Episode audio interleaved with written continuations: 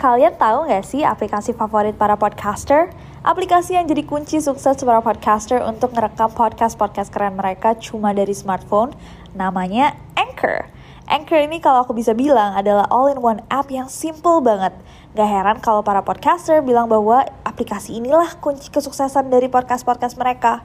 Di Anchor, kalian gak cuma ngerekam suara, tapi juga bisa ngedit.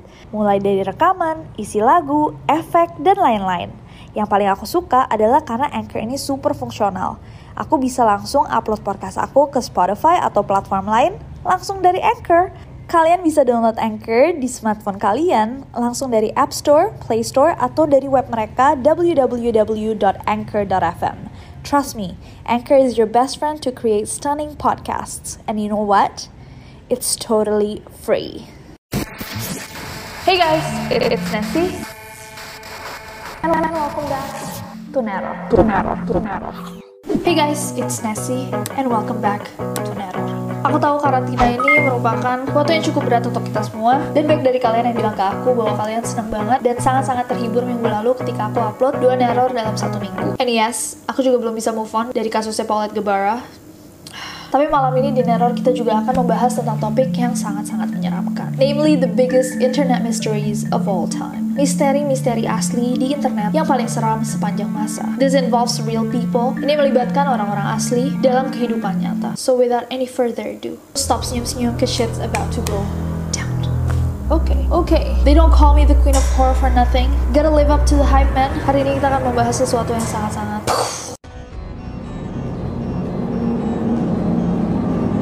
Kita akan mulai video ini dengan M Cave atau Gua M dan hilangnya Kenny Veach. So ada seorang laki-laki bernama Kenny Veach. So Kenny ini bikin video di YouTube bilang bahwa dia menemukan gua yang berbentuk M di sekitar Nevada, Amerika Serikat di area dekat dengan Shadow Mountain. Dan dia juga bilang bahwa gua ini terletak dekat pangkalan angkatan udara Nellis. And uh, I'm looking for a cave that I, I found and uh, hopefully I'll find it. It's shaped like a big M. It's a big cave that looks just like a gigantic M.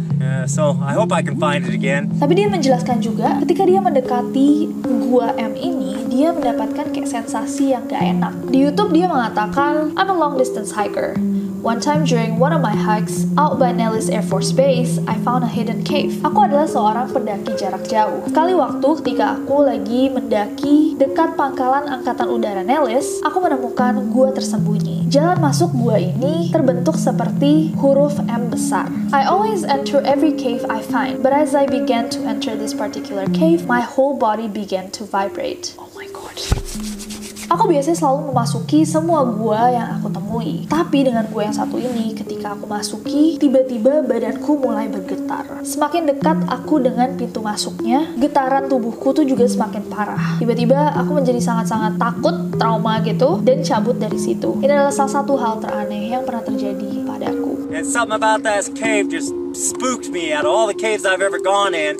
This one just made my body vibrate. The closer I got to it, the crazier my body felt. And I was like, all right, I'm not gonna go in there right now, but I'm coming back someday. Now, mungkin kebanyakan dari kalian mikir bahwa misterinya adalah gua M itu. But no, bukan cuma itu. Setelah dia ngepost ini, Kenny Veach menghilang. Tak ada satupun yang tahu di mana dia sekarang. Muncullah teori-teori dari aspek paranormal sampai yang lebih logical kayak itu mungkin adalah tempat rahasia militer. Tapi satu yang pasti, Kenny Veach menghilang dan bahkan keluarganya dan orang-orang terdekatnya masih mencari dia. Nobody knew what happened. Gak ada yang tahu apa yang terjadi sama dia. Dan banyak banget orang yang datang ke lokasi yang dibilang untuk mencari gua M ini dan tidak pernah satupun ada yang menemukannya. If that doesn't scare you, I don't know what will. Apa menurut kalian gua M itu? Komen di bawah. Next. Next ada chip chat. Buat kalian yang sudah memakai internet for a very long time untuk waktu yang sangat-sangat lama, mungkin kalian tahu kasusnya chip chat ini. Tapi untuk kalian yang nggak tahu, ini adalah sebuah kasus yang berhubungan dengan seorang wanita yang menyebut dirinya sendiri chip chat. Para pengguna internet mengenalnya dari webcamnya sendiri. Chip chat ini pertama kali ditemukan di sebuah thread di website 4chan pada tahun 2008. Nah, orang-orang mulai menonton dia karena dia kelihatan di webcamnya ini tidur dengan posisi yang sangat-sangat gak normal Dan awalnya banyak orang yang mikir, oh my god, ini kayaknya live stream orang meninggal deh. Tapi ternyata nggak, dia tidur aja, cuma tidurnya emang aneh gitu. Cuma yang lebih menarik perhatian adalah gadis ini tinggal di satu ruangan yang kelihatannya tidak terlalu diurus dan dia setiap tidur tidurnya tuh extremely long gitu, panjang banget. Dan pada waktu-waktu yang nggak normal, jadi kayak misalkan jam 2 sore gitu, dia tidur sampai nanti jam 3 pagi or something like that. Di dalam webcam-webcam ini, Chip Chan biasanya antara kayak di komputernya nulis-nulis gitu atau tidur. Dan tidurnya tuh kayak tadi aku bilang lama banget bisa 12 jam. Nah terus orang-orang yang nonton tambah lama tambah banyak. Terus mereka tuh kayak nyari-nyari kode gitu kayak oh lihat deh ada gambar ini. Ada tulisan itu gitu kan. At some point, Chip Chan ini meninggalkan alamat email di layarnya dia. Dan akhirnya dia mulai membocorkan informasi-informasi kepada orang-orang yang mencoba email sama dia.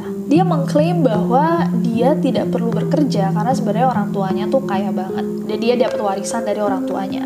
Tapi dia juga bilang bahwa dia ini diperas karena uangnya dia dan semakin lama informasinya semakin menyeramkan. Chip Chan sempat ngupload sebuah foto. Fotonya ini buram gitu dia bilang bahwa orang di foto itu bernama P dan dia cerita bahwa P ini adalah perwira polisi Korea Selatan yang sangat korup yang menahan dia dalam tahanan rumah. Chip Chan dia juga ditanemin microchip gitu di pergelangan kakinya dengan chip yang dinamakan Fairy Chip. Dan chip yang ditanamkan di kakinya itu mampu mengontrol pola tidur, suasana hati, dan moodnya Chip Chan. Nah, di banyak video-videonya Chip Chan ini dia menunjukkan kulitnya yang kayak ada merah-merahnya, terus terus lebam, ada luka atau kayak borok gitu. Tapi ketika ditanya orang-orang kayak kenapa apa yang terjadi sama kamu, dia selalu bilang bahwa hal-hal ini dikarenakan fairy chip yang dimasukin ke badan saya. Nah, sampai sekarang nggak ada yang tahu sebenarnya Chip Chan ini apa kayak apakah ini adalah project kayak art project atau dia benar-benar ditahan sama P itu atau ada juga yang berteori bahwa dia ini sebenarnya memiliki gangguan mental.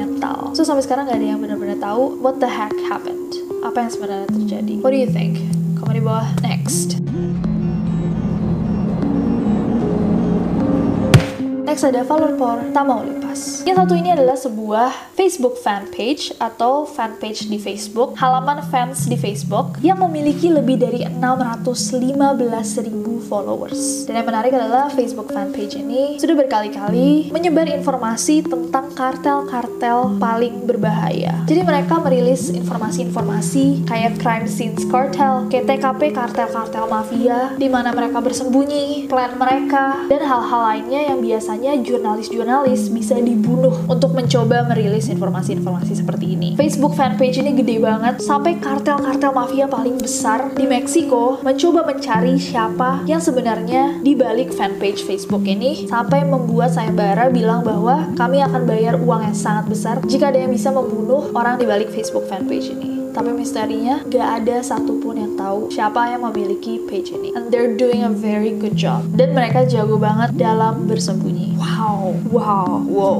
Ini kayak lambe turah. But instead of talking about other people, dia membantu polisi dan publik membongkar rahasia-rahasia kartel-kartel mafia. Wow, gila ini berani banget sih. Wow, I can only imagine kayak kamu pikir gak ada yang tahu kamu siapa, tiba-tiba suatu hari pintu rumah kamu didobrak.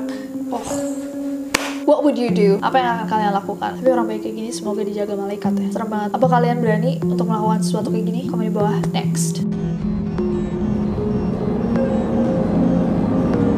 Next ada email Jack Froze. Frozy, Froze. Jack ini adalah seorang laki-laki yang meninggal pada bulan Juni tahun 2011. Dan beberapa bulan setelahnya, pada bulan November tahun yang sama, tiba-tiba beberapa teman terdekatnya mendapatkan email dari alamat email Jack. Now I know what you're thinking. Bisa aja kan, alamat emailnya dibobol sama salah satu temannya atau keluarganya, orang yang tidak bertanggung jawab, terus mereka ngirimin teman-temannya email. Well, that makes sense. Masuk akal. Cuma ada beberapa fakta yang membuat sahabat-sahabatnya Jack yakin bahwa email itu datang dari dia dan ditulis langsung oleh Jack. Jadi beberapa temannya bercerita bahwa email yang mereka terima berisikan topik yang baru saja mereka omongin langsung dengan Jack ketika dia masih hidup. Hey guys, aku mau sedikit sharing sih seputar aplikasi keren yang aku gunain buat bikin podcast ini. Aplikasi ini tuh bisa di-download di App Store atau di Play Store, and it's totally free. Gak cuma buat ngerekam aja, Anchor juga bisa buat ngedit langsung rekaman kalian. Kita bisa langsung nambahin back sound, effects, tambah lagu, bahkan Anchor juga bisa mendistribusikan podcast kita ke berbagai platform lainnya. Kayak aku nih, biasanya aku langsung upload podcast aku ke Spotify langsung dari Anchor. Jadi di mana pun aku berada, aku bisa buat podcast aku kapan pun dan di mana pun aku mau. Karena dia super gampang, aku jadi suka banget nih sama Anchor ini. Daripada kalian kepo, mendingan kalian langsung coba aja buat podcast sendiri pakai Anchor. It's super simple and free. For example, Tim Hart, salah satu temannya Jack, menerima email dengan subjek I'm watching, aku menonton. Email tersebut berisikan pesan, kamu denger nggak? Kamu dengar nggak? Aku sekarang ada di dalam rumahmu. Sekali-sekali bersihkan dong lotengmu. Tim bercerita bahwa ketika dia nerima email itu dia langsung pucat. Dia bilang, saya sampai pucat pasti waktu membaca email itu. Singkat tapi jelas kalau hanya Jack dan saya yang bisa memahami isi email itu. Dilansir dari BBC.com, sesaat sebelum meninggal, Jack memang bilang sama Tim untuk membersihkan lotengnya yang kotor. Specifically, secara spesifik loteng yang kotor itu. Salah satu temannya yang lain, Jimmy McGraw juga dapat email yang di dalamnya ada peringatan untuk memperhatikan pergelangan kakinya yang kebetulan sedang cedera. Dan Jimmy cuma cerita tentang cedera itu kepada Jack. Oh shit. Huh. What do you think? Apa yang akan kalian lakukan kalau misalnya kalian mendapatkan email dari seseorang yang udah nggak ada, tapi kalian yakin bahwa ini tulisan mereka kayak. Kalau misalkan salah satu teman dekat aku nulis email, aku tuh tahu bahasa mereka. So I would know kalau misalkan email itu benar-benar ditulis sama mereka atau enggak. Dari penggunaan kata-katanya, spasi, bahkan emoji atau jokes-jokesnya. Jadi mungkin ketika teman-temannya Jack bilang bahwa kami yakin email-email ini datang dari Jack, mungkinkah mereka tidak berbohong? Kamu di bawah. Next.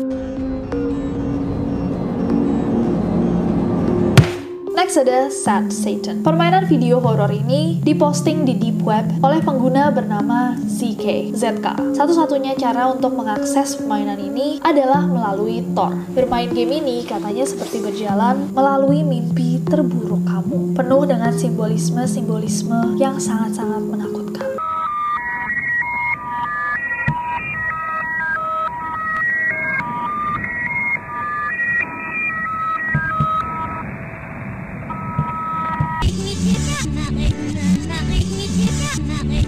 Dan banyak banget orang yang udah mencoba untuk menguraikan permainan ini dan mencari siapa sebenarnya yang membuat, tapi tidak pernah ada yang tahu. Konon katanya kalau kamu terus-terusan memainkannya, kamu akan kehilangan akal sehat.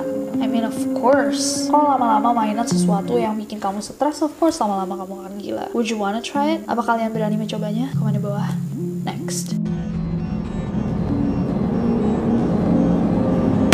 Next ada John.com. John.com adalah sebuah situs web yang tampaknya sangat membosankan. Di dalamnya kamu bisa menemukan gambar dari barang-barang sehari-hari gitu. Namun ketika kamu klik gambarnya, kamu akan diarahkan ke satu page yang meminta kode akses. Ketika seorang detektif melakukan penelitian, mereka menemukan bahwa website ini dimiliki oleh seorang laki-laki bernama John Little. Tapi tidak ada yang tahu tujuan atau maksud dari website ini. Konon katanya website yang satu ini menyerap informasi dari laptop kamu untuk mendapatkan informasi-informasi random dari seluruh dunia yang entah akan dijual ke mana datanya. Next.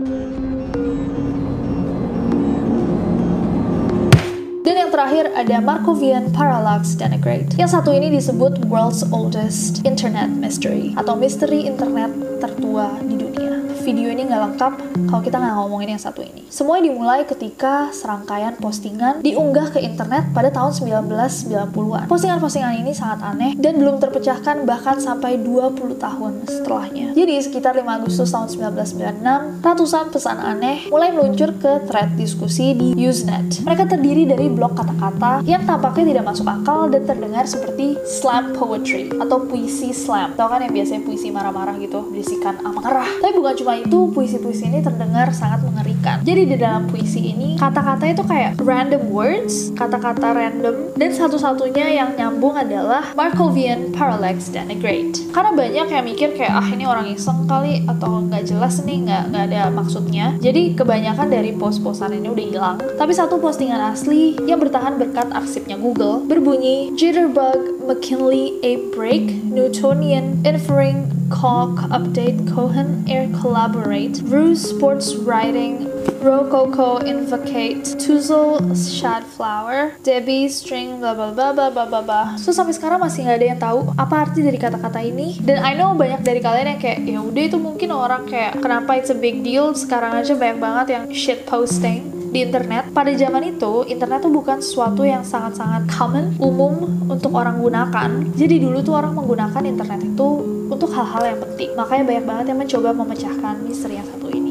Ada yang bilang bahwa kode-kode ini merupakan nomor stasiun siaran di zaman Perang Dingin. Ada juga yang bilang bahwa ini adalah permintaan tolong. Bahkan ada yang bilang bahwa ini sebenarnya adalah rahasia. Jadi di baliknya ada informasi yang sangat-sangat penting tentang ekstraterestrial atau kehidupan di luar bumi. Sampai sekarang masih nggak ada yang tahu sebenarnya itu apa. Wah, you guys plot twist. Jadi setelah filming, aku baca-baca lagi. Dan kalau kalian lihat di post-post yang kesisa, ada alamat email dengan nama Susan Lindauer. Dan pada 2004, banyak orang yang sadar bahwa ada seorang jurnalis yang bernama Susan Lindauer yang ditahan polisi dengan tuduhan sebagai agen tak terregisternya pemerintahan Saddam Hussein. Dia adalah seorang aktivis anti perang yang tidak setuju dengan perang yang dibawa Amerika ke Timur Tengah. Kata kakak dan teman-teman mereka diingatkan untuk tidak ke New York City sebelum 9-11 karena percaya bahwa pemerintah Amerika akan melakukan controlled demolition untuk menuduh pemerintahan Saddam Hussein dan Al-Qaeda.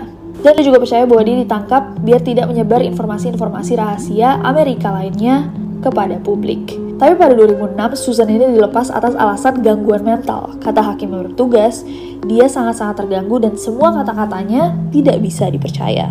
Tapi kalau ngomongin Markovian Parallax Denigrate, Susan juga bilang bahwa dia bukanlah penulis dari Markovian Parallax Denigrate. Dia menolak dan tidak merasa dia pernah berhubungan dengan Markovian Parallax Denigrate. Hmm. Tapi kalian percaya nggak? Komen di bawah. And it remains a mystery. So, aku mau tahu dari kalian. Apa kalian pernah mendengar tentang misteri-misteri internet ini? Mana yang menurut kalian paling seram dan mana yang biasa aja? Komen juga di bawah. Adakah misteri internet lainnya? Buat kalian yang minta deep web videos, coba deh cek dulu. Postingan-postingan error dari 2-3 tahun yang lalu banyak banget yang sebenarnya kita sudah bahas. Tapi kalian request lagi mungkin karena kalian baru bergabung di Neror. Mungkin kalian baru bergabung jadi Neroris. Sebelum kalian request, alangkah baiknya kalau misalkan kalian cari dulu misalkan subjeknya apa. Let's say John Benet Ramsey, tambahin Nessie untuk ngelihat apakah aku pernah bikin videonya atau belum. So komen di bawah hal-hal yang menarik untuk dibahas di next Neror. I would love to do your ideas. So other than that, I hope that you guys enjoy this video. Kalau misalkan kalian suka videonya, klik like-nya, follow aku di Instagram dan Twitter gampang banget, Nessie Jajaja. Dan subscribe channel ini juga nyalain notification-nya biar kalian dapat notifikasi setiap aku upload. Jadi kalian nggak nanya-nanya neror kapan, neror kapan. Neror is always on time. Hah, nggak sih on time, on day. Dan please subscribe karena aku nggak sabar buat ketemu kalian lagi. Bye bye.